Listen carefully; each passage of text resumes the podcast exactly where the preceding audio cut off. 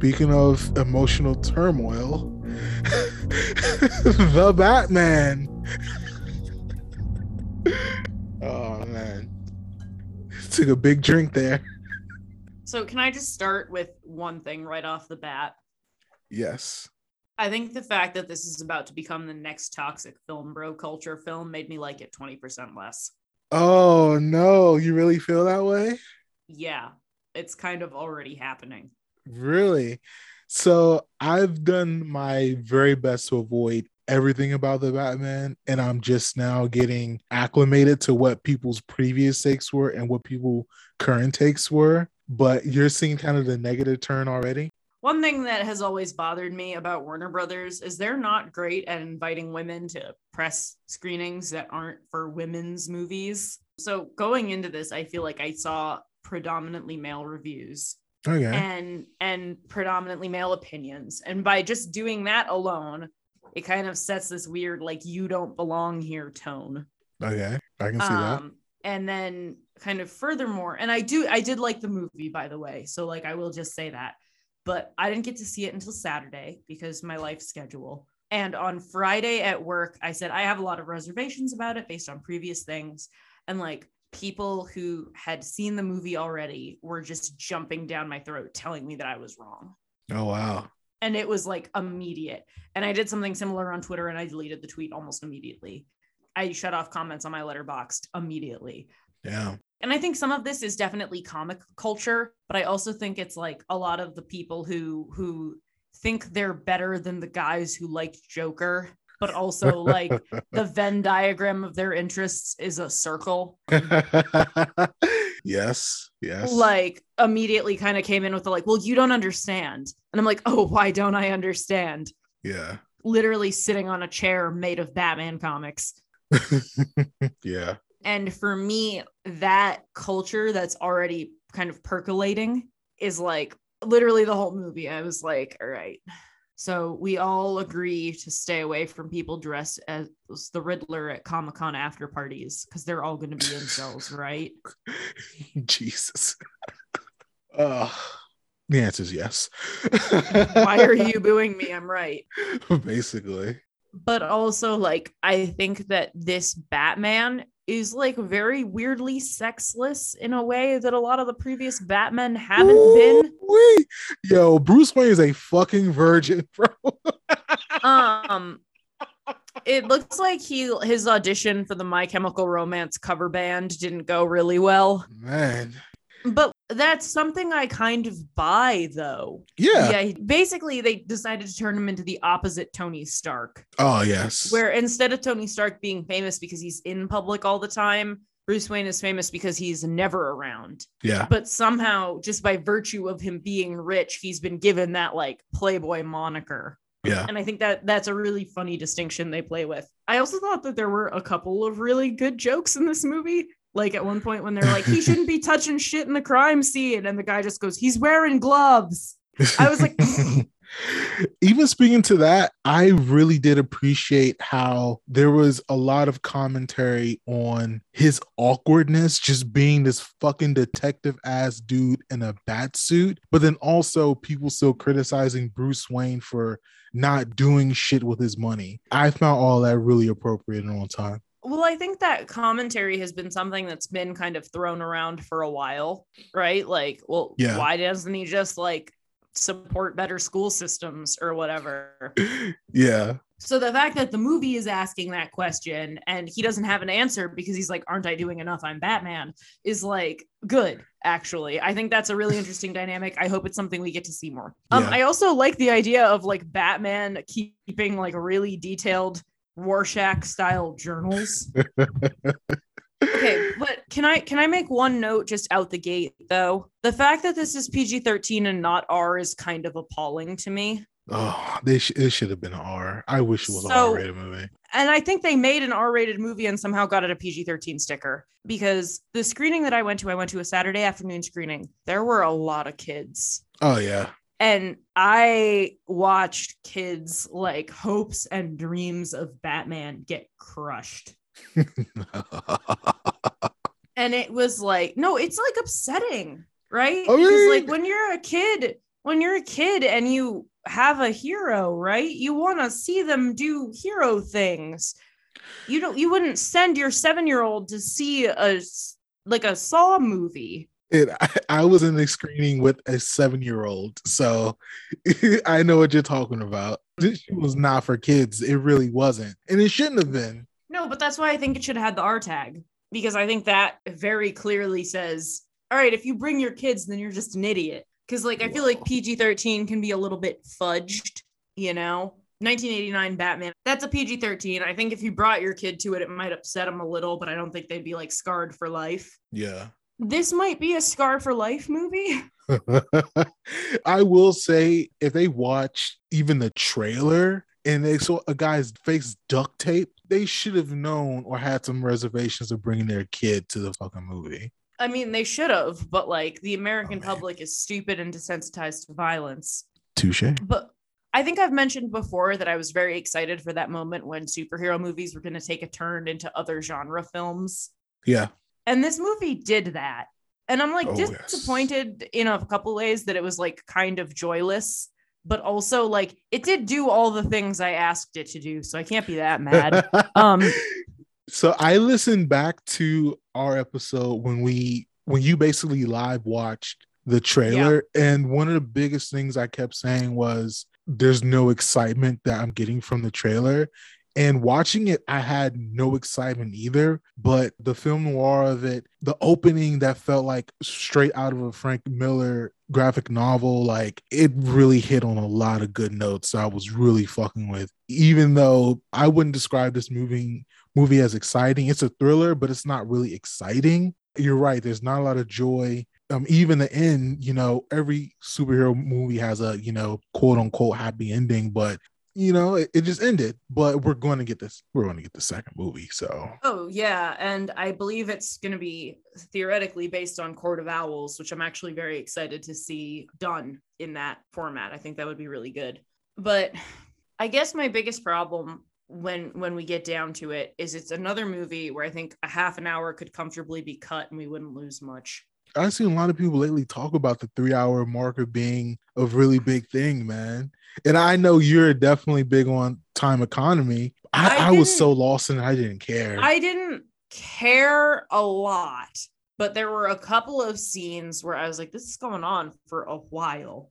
Um, like the penguin, the penguin car chase is one. really? Yeah, so that's Damn. like seven minutes long. I was so engrossed. I was so engrossed in the chase. There were just a couple scenes that felt really long, and I feel like if you cut like two minutes here and there, you probably wouldn't notice, and it would be I, I won't even say better, but like a little more palatable to to audiences who were hesitant about the three hour movie. And I think if it was done carefully, it would not feel like hacked up because obviously you don't want to hack up your movie. Because I do think it's a good movie. and even you speaking that, so the box office returns were like 123 million dollars whatever. And I know people that have said I'll see it when it comes on cable. Like I'm not gonna go to a theater to see a three hour Batman movie. But I'm a fucking mark and I saw it twice. I Yeah. it twice. Um, I saw it once. I liked it better than the Nolan Batman movies. Oh shit. Okay. I think my stance on the Nolan Batman movies is pretty clear at this point, which is I think they're great movies. I don't think they're great Batman movies. And I think this is a much better Batman movie. I still think that Batman 1989 and Batman Returns are the best balance of like comic booky stuff and serious drama. I want a little more of that comic book. And I get that that's not what's trendy right now. And DC is trying to like do all the things that Marvel can't do even though every Marvel movie looks like it was filmed on a college campus. But like, you know, I I get that's what they're doing right now and I I support that as something different, but also most of the time watching this movie I went, "Damn, they really wanted to make a Hush movie." oh, And I probably would have liked that better. so because one of the things that I think is so special about Hush, and I think they were trying to do here, and that scene that made me really, really angry, and frankly, almost dock the. I I had to actively fight back docking the movie a whole star because of this one scene. Um, wow. That's the thing the thing that Hush does really well is that it introduces you to the rogues gallery very well and very quickly while still posing a very legitimate threat with a good mystery. okay. And I thought that was kind of what they were going to do and then they didn't do that. And I was like, okay. And then they introduced objectively the most overused character in the history of the franchise. so I do want to push back on that. So I even messaged you and I said that even with Nolan's movie Batman Begins, it felt like, and with this one too, it felt like they were auditioning to get to that character because I think on a lot of levels, for not all, but I think a bulk of Batman fans, I think a lot of them agree that there's one particular character that is like the best character. And so, you know, they auditioned to make the movie to get to that character. And I think that's what the ending did. And and he's gonna get it too. I don't agree. I am at the point now where I think that Batman has such a beautiful and robust history. And I think that, and so many unique and awesome characters that like Joker has got 37 shots to like exist. And and most of them are good. I'll like give credit where it's due. I think that the the gamut of jokers is beautiful and varied with the exception of one of them. I really really like most of the jokers. However comma imagine that scene and you could almost do it word for word the same but with harley quinn doing her therapist shtick. You can do it. I think that I mean Harley Quinn, she she had her own solo and we fuck with it, but a lot of other people don't, which is odd. Yeah, okay, cool. But like a lot of people thought the Riddler was gonna look like a beta cuck, and I mean he does, but whatever. Oh. Um, that's kind of the point. But like, if you have the money and the drive and the vision, which clearly this man did, why are you going to tell a story that is going to be compared to every other version of that story, two of which have won Oscars?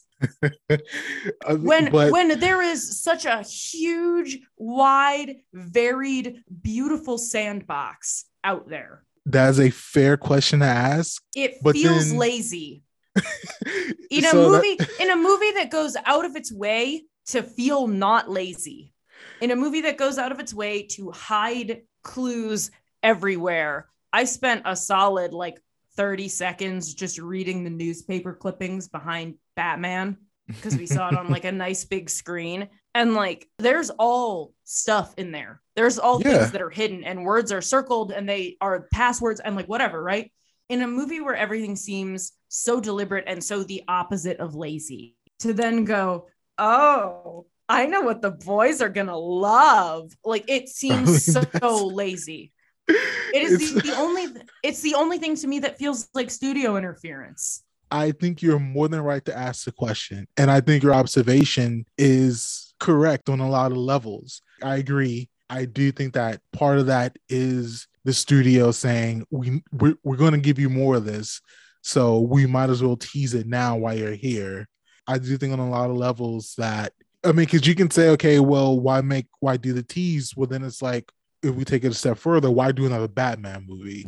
You know, but I I get what you're there saying are a though. lot I get it. reasons to make other batman movies i just don't understand why we need to see this story again because it's the one that we keep returning to but it's also the one that i feel we haven't like changed much since it started the only thing that we've added is the killing of Jason Todd, which is something that has not been established in this universe yet because there's not one Robin yet, never even mind two Robins. So like if they were like, okay, you know what we're doing? We're doing a like legitimate version of this finally, and it's gonna be cinema actually, then I would be like, all right, you know what, movie? I tip my hat to you. But that's not what they're gonna do because they are established. This is like baby Batman. He's still got his whittle training wheels on. So he doesn't have the things to lose that older Batman has, which Joker becomes an interesting foil for Yeah.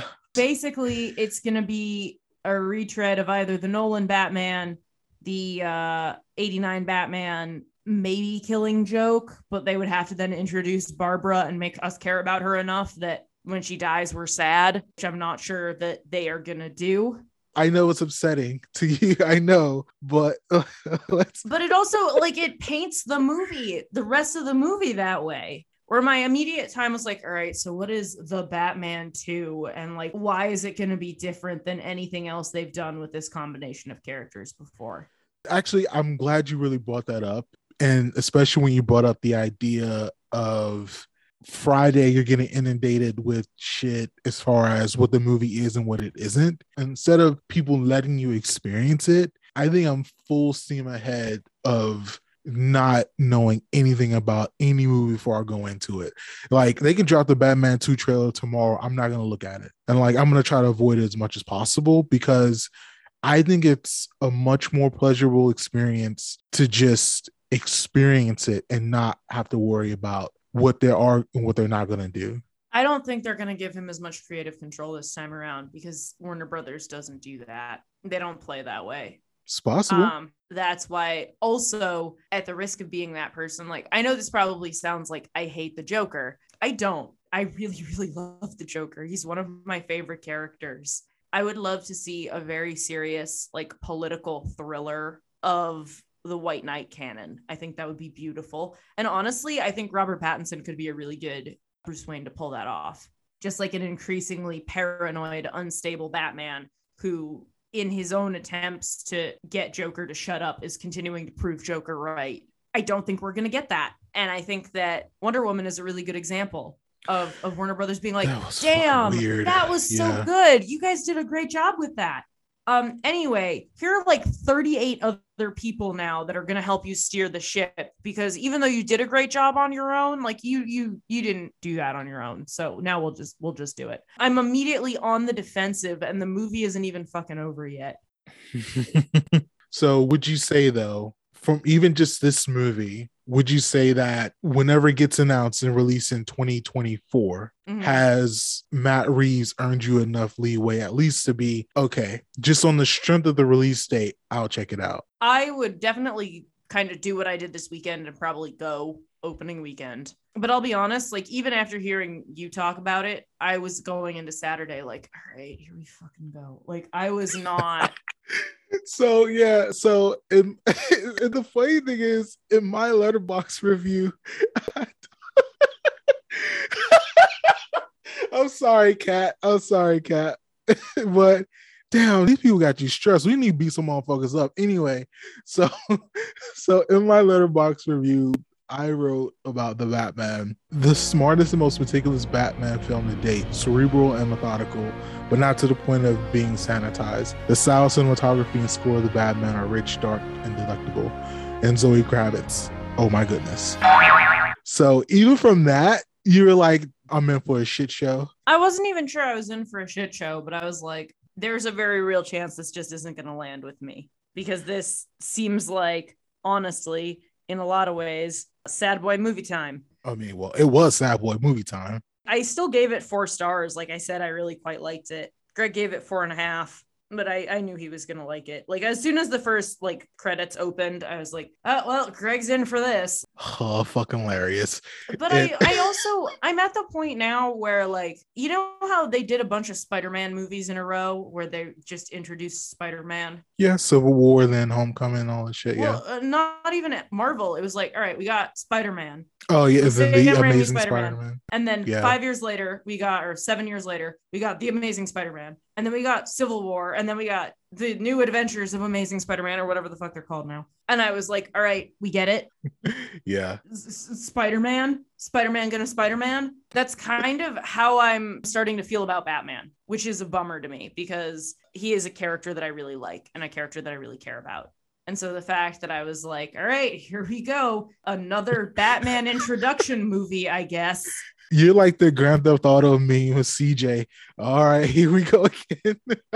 And like, I was that way done- too. I was that way too. it was done well and I appreciated it, but that's still what it is. And you can't change what it is. You can't change Um, what it is. And to me like pretending that you can even if it's good even if it's the best version of what it is it is still a thing we have now seen like generously three times before but definitely more times than that Since I've been born, we've had what five different Batmans at, at a minimum. So oh also like one thing that i noticed about this and and i don't know if this is if this is real but it seems pretty real because i definitely noticed some weirdness. I'm pretty sure they had zoe kravitz corseted for the duration of the film including when she was in a crop top because her skin doesn't look right. So she's very skinny naturally but she has like a very specific like divot that is not found without cinching. It's just not. And like if you look at the pictures of her on the red carpet that's not how she's like shaped in real life and at one point when she's first introduced and she's wearing that crop top and you can see her skin on her waist in one scene it is like rendered very slightly differently than the rest of her skin color like the light doesn't hit it right and i was like just put her in a long shirt I mean, if they did, we, we wouldn't see the, the small window sliver of cheeks that we got. um, because who doesn't love a sliver of cheek I mean, Yeah, I I would just- take a sliver of Joey Clarence any day.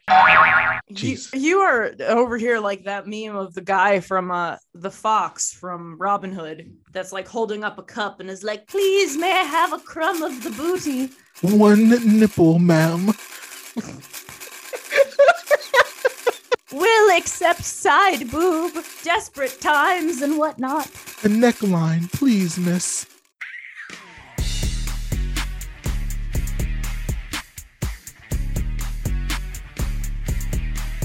Hey, what's up, everybody? WWE Hall of Famer, The Godfather here. Special shout out to B Hyphen and Handsome Bane for the Wrestlecast Power Hour, and it's available everywhere podcasts are streams. So, everybody, check them out. You know, The Godfather will, and it's time once again for everybody at the Hyphen Podcast Group to come aboard the Ho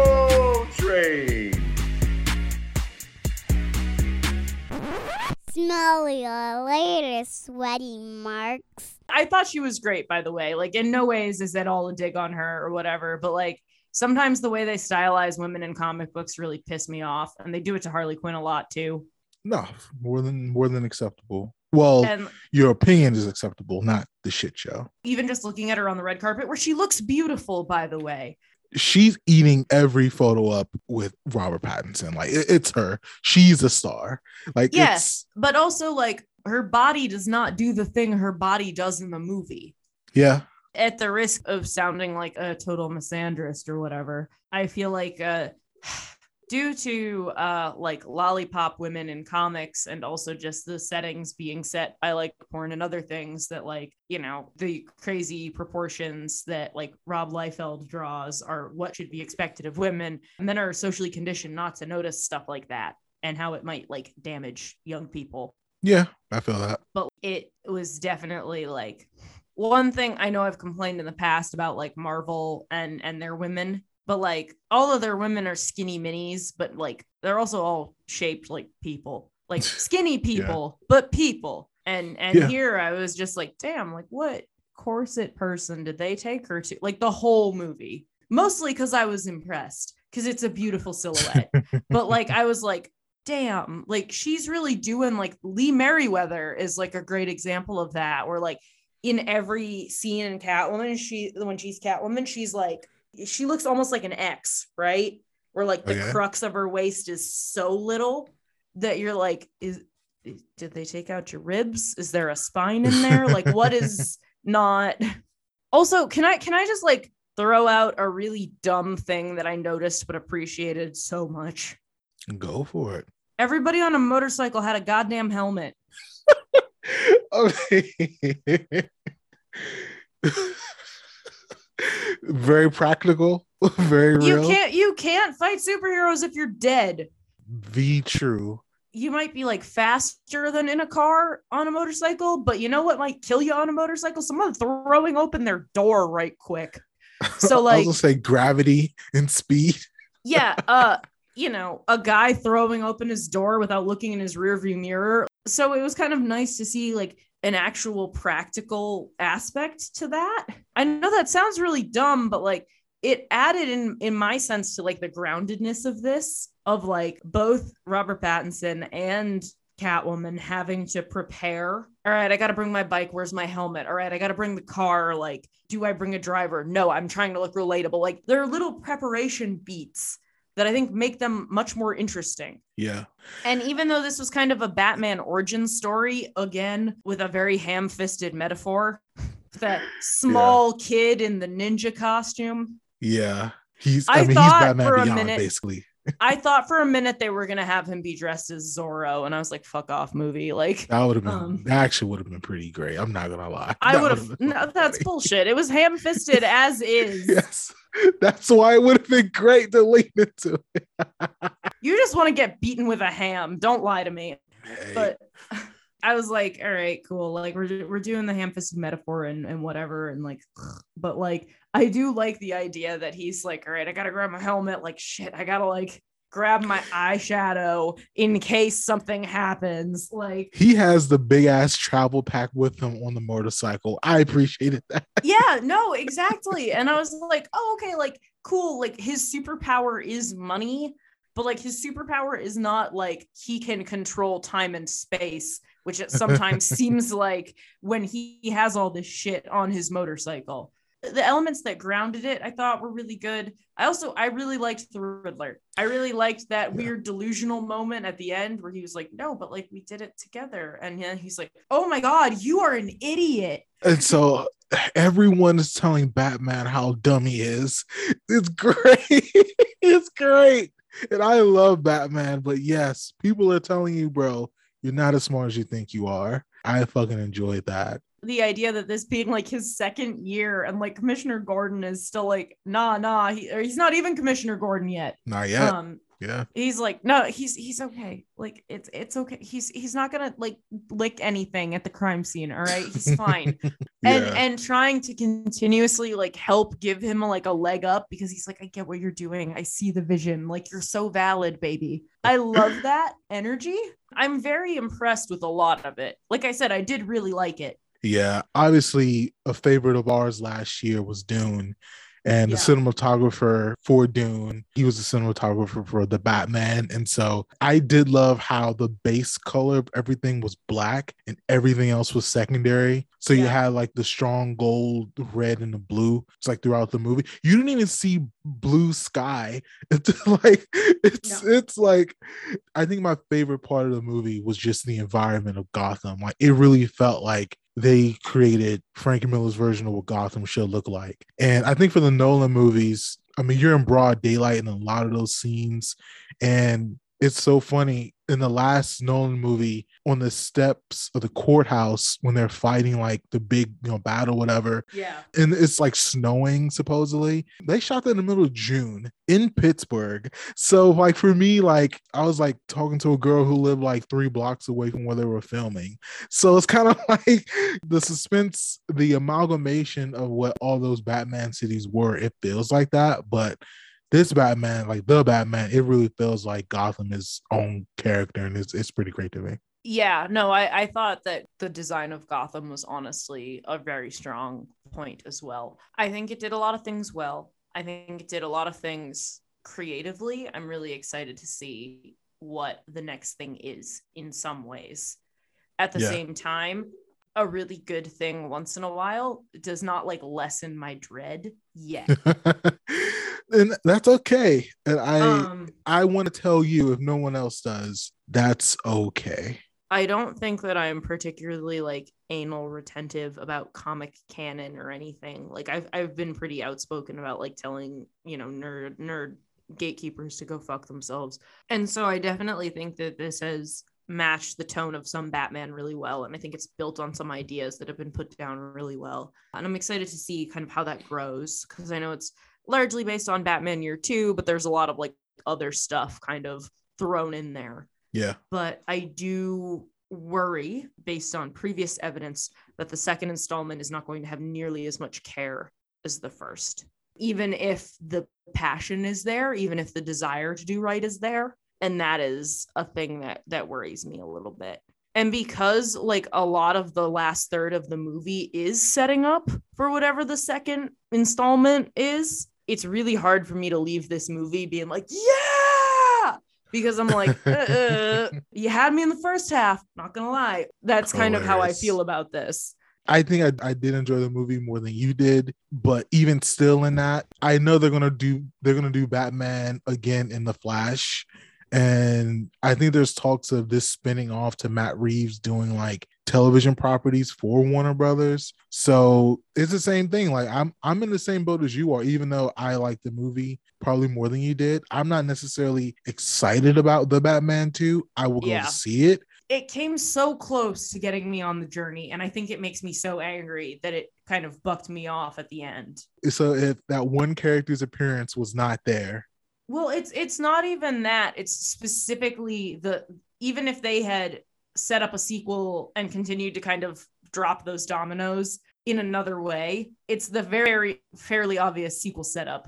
That started probably like two and a half hours in, right? But after like two and a half hours of a really good movie, for it to suddenly feel like I'm being pushed down a slide without my consent that's going to land in the ball pit of whatever the next movie is and also kind of leaves this movie feeling a little unresolved in some ways because like catwoman rides off and i'm like okay so how is he going to get her back in the next one? Oh yeah, like and and it's just because they set up the sequel so hard a lot of those emotional beats were then undercut. So it's not even about that. Like the idea that like she's riding off and like he's like upset about it but he understands you know? And like she she knows that gotham is never really going to be for her but also like maybe she's never going to stop loving it.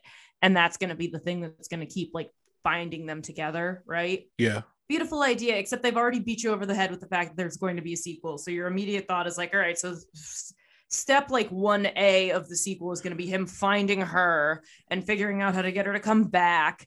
It undercuts like a, a moment that otherwise i would have been like and so and but that's that is the conundrum of telling any batman story especially when we're living in an era of ip and sequels and spin-offs and television shows that is the conundrum of even though we have to end the batman we eventually have to begin the sequel. So i fully get what you're saying. So i i don't disagree with how you feel either. So i i totally get where you're coming from from that. I also feel like fairly strongly that that scene at the end with the Joker and the Riddler could have been thrown in the credits or made it the last scene of the movie. And by changing that order a little bit, at least I wouldn't have spent the subsequent however long just being like, and here's more sequel prep and more sequel prep and more sequel prep. Like it wouldn't have undercut the emotional stuff that was happening, especially with Batman and Catwoman, because I thought that was really interesting.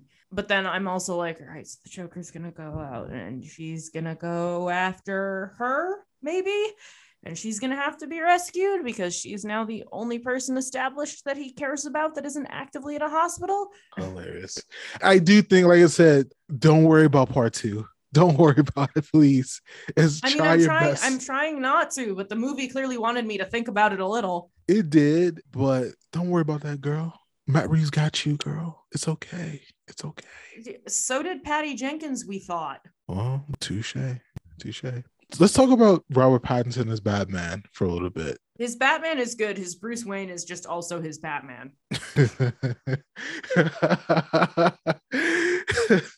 I mean, and the funny thing is, I'm laughing, but I ple- I appreciate the bleed through of that though. I appreciate the fact that at least in this version, I think in the next one, and like you said, the setting up of the next one, mm-hmm. I think they are gonna try to do the billionaire playboy thing, maybe. But I appreciate in this one they didn't, and he was just basically the Batman was basically him trying to do right, but Bruce Mhm. Wayne is just completely defeated and completely depressed and super emo, and he's just wallowing in it.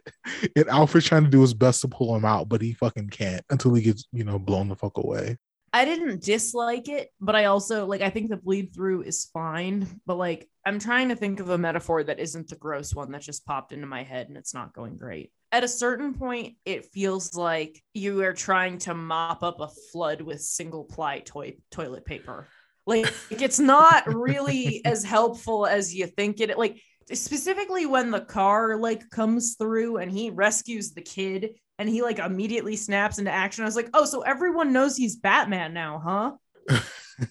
the reason that that Batman and Bruce Wayne kind of works is because people are like, oh yeah, like it is weird that they're never in the same place at the same time. But like, you've seen Bruce Wayne? you know, and and in this one, he's like, ah, like I gotta turn into GI Joe real quick, and everyone's like. Bruce Wayne would never wear eyeliner and fight people. And I'm like, He's so sad he wouldn't throw a punch. Have y'all never seen an emo before? and you know, like the the moody Nirvana and whatever. I don't I don't know. I think he did a really good job. And like some of his beats with like the mysteries and like this is a carpet tucker, like his delivery of like Yeah. it, it seems to me like sometimes he's like i can't I, I can't explain what i'm doing to you because we don't have time and like i genuinely believe that like frazzledness i think he works really well as like this is my second year of the job and fuck this job's a lot harder than i thought like yes, I would agree to that as well. and so i think that's also why like when he has catwoman even though often they're kind of working sort of against each other but also he's like all right at least i'm not like doing this shit alone because like god i got a lot of questions and there's no like hr supervisor for this like Hilarious.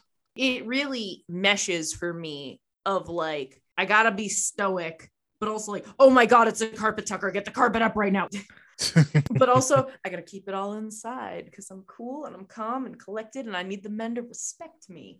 But also, ah, and I think he does Yeah. a really good job of like acting that also in a suit that covers 80% of his body and face. yes. And then he has a beard, or a shitty beard too, so you barely even see his face too. Yeah. I think he did a great job. I also have to say, I think this might be my favorite Commissioner Gordon. Jeffrey Wright did a really good job as Gordon. I appreciated it as Gordon. The other ones, they didn't really have to do shit. So, well, was he better than the last Gordon? Uh, J.K. Simmons or Gary Oldman? Oh, Gary Oldman. Yeah, Okay. J.K. Simmons. I, I do Um, like J.K. Simmons as weirdly jacked Commissioner Gordon. Hilarious. Well, so the thing for me that honestly kind of caught me off guard is Jeffrey Wright is in The French Dispatch, which I don't know if you've seen yet, but you should. It's on HBO Max. It's good. And his performance in that is so different. Yeah. And it just like the whiplash of that, I think really caught me off guard in a lot of ways. Oh, he's a great actor. Shout out to DC. Uh, well, the city, you know, not the company for now. Um, but I think Oldman. I mean, he had more movies, so he had more to do. But I feel like Oldman's Gordon was really just kind of dragged along. I feel like he didn't really contribute to shit. Well, they changed the dynamic in this movie a little bit to like Gordon is accepting Batman's help because he knows that Batman will be able to get information that he can't get. Whereas in the Nolan movies, I think Gordon is like frustrated actively that police work is failing. And he is kind of taking that frustration out on Batman, even though he knows that Batman is helping Yeah, so it's it's much more about like that internal life than it is like trying to further the helping if that makes sense Nah, no, I get it. Speaking of trying not to be bummed out by spoilers and shit, I wish I had known John Turturro was in the movie. I wish I would have been surprised when he popped up on the screen. I think he's one of the greatest character actors of our generation. And him popping up as Falcone, it gave me a lot of joy. And oh i didn't like know he was in it i thought his falcone was excellent yeah, I kind of found out because he did like an interview through like G4, and I was like, damn, I wish I had not seen that. Um, but I think everyone did their thing, man. I think the really only scene that I didn't necessarily kind of care for, it was I'm not gonna get into specifics uh, for the listeners, but but basically from the hospital to the club yeah when it was basically it's all expository and it's like we have to concede every detective movie has that scene but the Mhm. best detective movies like you can kind of skirt that but they just like just vomit all the whole the whole fucking secrets and it's like yeah well I guess I got that now, but okay. Yeah, I also I liked Colin Farrell a lot. Yeah, even though it's fatphobic, yeah, he was okay in it. He was okay in it. Um, you had to do a lot of work to make me not attracted to him, uh, and they did it. Yo, the funniest tweet I saw about Batman was someone tweeted this guy uh, he has to go outside looking fucked up, and then I realized it's Colin Farrell. Like, Yeah. God damn. Like Jesus Christ, the under the bridge scene, that shit was funny, boy. That shit was fucking funny. He was great in that part. I have to say, I did really like Andy Serkis as Alfred, but I do think he is in my lower tier of Alfreds uh, by like Oh, a lot. Yeah, He- yeah. Because I, I have a secret theory that Alfreds are actually meant to be the best part of every Batman movie. Oh yeah. And he just I mean, there were a couple scenes where he got up to the line like when he was like oh i just started like working on the cipher because like i used to be in the navy and i was like yes get it but like that uh, yeah um yeah. i'm assuming we're just not going to talk about the lord of the rings this week by the way given that it's like Uh, no, we're, we're gonna get there eventually. While they did talk about it later that night, you'll hear Kat and Mark break down the extended version of The Lord of the Rings, The Fellowship of the Ring, next week. Now, back to the show. I was gonna say, I mean, Michael Gough in Batman and Robin, the most pivotal scene in that movie is when he basically breaks down Batman's fucking his like his basically issues in just like a beautiful scene in fucking six minutes. And like it was great. And Michael Yeah. Caine and the Nolan shit was great too. it's So, great michael caine is easily my favorite part of the christopher nolan movies like by by quite a lot even jeremy irons by the way he is my favorite character in the terrible justice league movie um, Hilarious. like there there is a scene where he says bruce says something like blah, blah, blah, blah, blah, and then jeremy irons goes well have you asked diana yet? He goes well i don't know how to talk to her. And and jeremy irons goes might i suggest a note? Dear diana will you go out with me? Yes or no? And i totally bought that as like that was Yeah. now like their relationship. And like honestly, I think I'm not even mad at Serkis because I feel like he did some really good acting and like you needed a father and I just couldn't give that to you. Like I was like, damn, that's like a, he's Yeah. doing a lot of acting and it's good. But I was just Yeah. also like, this There- feels like it's slowing the movie down. There's a level of charm that Alfred has that he just wasn't given the leeway to do. But also suffice it to say, like I understand in this movie why they hired somebody else to answer the door because like he did not have the charm to be the first person you saw in that gothic hellscape of an apartment. Yo, that that fucking tower was gnarly. I I say that as someone who like if I lived in a house styled like that, I would make it work for me. But like as soon as I saw that, I was like, did they let Bruce Wayne as a depressed child decorate? That it looks like- wild. I can't I don't mean to keep bringing it back to My Chemical Romance, but like why did everything in this video or in this movie look like the Helena music video? I love his baggy black shirt. Oh my god. Oh, you sad, sad man. That shit was so- Also, why is everyone explosion proof? well, so the one one dude. Yeah. Yeah, no, but everyone that matters is explosion proof. I mean, you said it, they matter. Yeah, but it was like the fact that Batman's face was six inches away from that saw collar when it went off, and he less had like that. nothing. He got a, a slight concussion. The NFL called but, it like- a mild concussion. He got he didn't have like any facial lacerations. He didn't have a black eye. He he was just like, oh, my pupils are dilating. Great, I can I can wrestle again. Oh, fantastic. I mean, hey, it was the beard. The beard is fireproof. but then like Alfred, it was the same thing where I was like, so Riddler just is bad at explosives, is what I'm learning. I love he frisbeed it. We just Whoosh. I mean, he had the big ass table after like kind of blocked it a little bit. So you know. But yeah, he got to get better with them explosives. So don't worry, Joker will teach him all that shit. Don't worry. The scene of him in the hallway that was lit entirely by muzzle flashes was very good. I liked it. Yeah, I've seen lots. Aesthetically, I think this movie is is a treat. I am happy it exists. I am concerned about the toxic culture that's going to spring up around it. And I will not say that I am concerned that this movie is dangerous because I don't think it necessarily is in the same way that Joker is or was Yeah. or possibly was. But at the same time, I'm a little bit concerned about the state of comic book movies, especially DC comic book movies going forward still, Um, especially because Flashpoint, which is what they're covering next, is one of my favorite like DC things ever. Yeah. And. I'm pretty sure they're going to fuck it up. and that's the thing that we definitely agree about Warner Brothers. And, well, DC in this case. Um, and it, it makes me so sad because they do deserve better. I still wake up in the morning sometimes and I'm sad that the rights to the DC like theme park attractions belong to Six Flags because I know that we will never get like a really good Batman ride because like Six Flags just doesn't care. Jeez. Well, that's kind of how I'm starting to feel about Warner Brothers as well. And like just because they sometimes make a good thing in one park or whatever doesn't mean it's going to like turn it around for everybody, you know?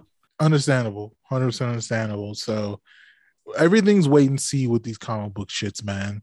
And i don't know if i'm even gonna watch doctor strange.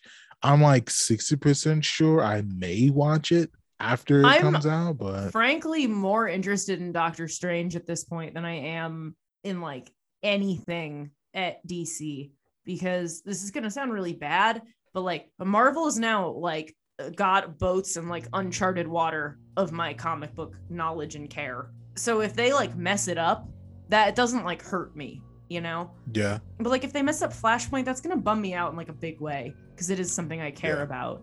And like at this point, I'm like, okay, I care about Wanda, and I feel like Wanda, like this is gonna be about her like getting her shit together, and like maybe she will get a happy ending out of it, which will be nice. But also, like Doctor Strange is an asshole, and he deserves to suffer for all the things he's done. So I'm excited to see that too. So I'm entirely going back for the characters. But because DC has done such a terrible job establishing consistent characters between movies, all you can really do is go back for the plots. And I'm not confident in their ability to do the plots well. I think that's the biggest compliment, but the biggest flaw to Marvel is that they have the machine down. Like they have it absolutely down, but everything is so going to be cookie cutter. The risks that they want to take, if I don't think there's any risks that they actually want to take, but you can trust them to at least deliver a B minus C plus movie, just kind of all their game plan alone. But for DC, man, the variation is so wide that you can't trust them from movie to movie. Yeah, no, I I agree, and it, it makes it really hard to like get excited at this point. Someone told me, "Oh, this isn't gonna hurt you," and then it hurt, you know. And then at a certain point, you're like, "Oh, okay, well that one actually felt nice," but the last six, like, ow. Um, yes, yes, absolutely. so I'm I'm hesitant, but also like by the by the same side of the token, I want to be hopeful. I'm just not No. convinced it's in my nature at this point. no, at least I, about this. No, I totally get you. I totally get you. Follow Cat at cat underscore Chinetti on Twitter, Twitch, Instagram, and Letterboxd. Follow Marcus at Show and Mad Love on Twitter and Letterboxd. Follow the show on Twitter at Cat and Mark. Be sure to read us at catsysmovies.tumblr.com and themarkrob.wordpress.com. This podcast is executive produced by Kellen Conley and Eric Greenley. Thanks for listening. We should do this again sometime. This is a hyphen podcast production.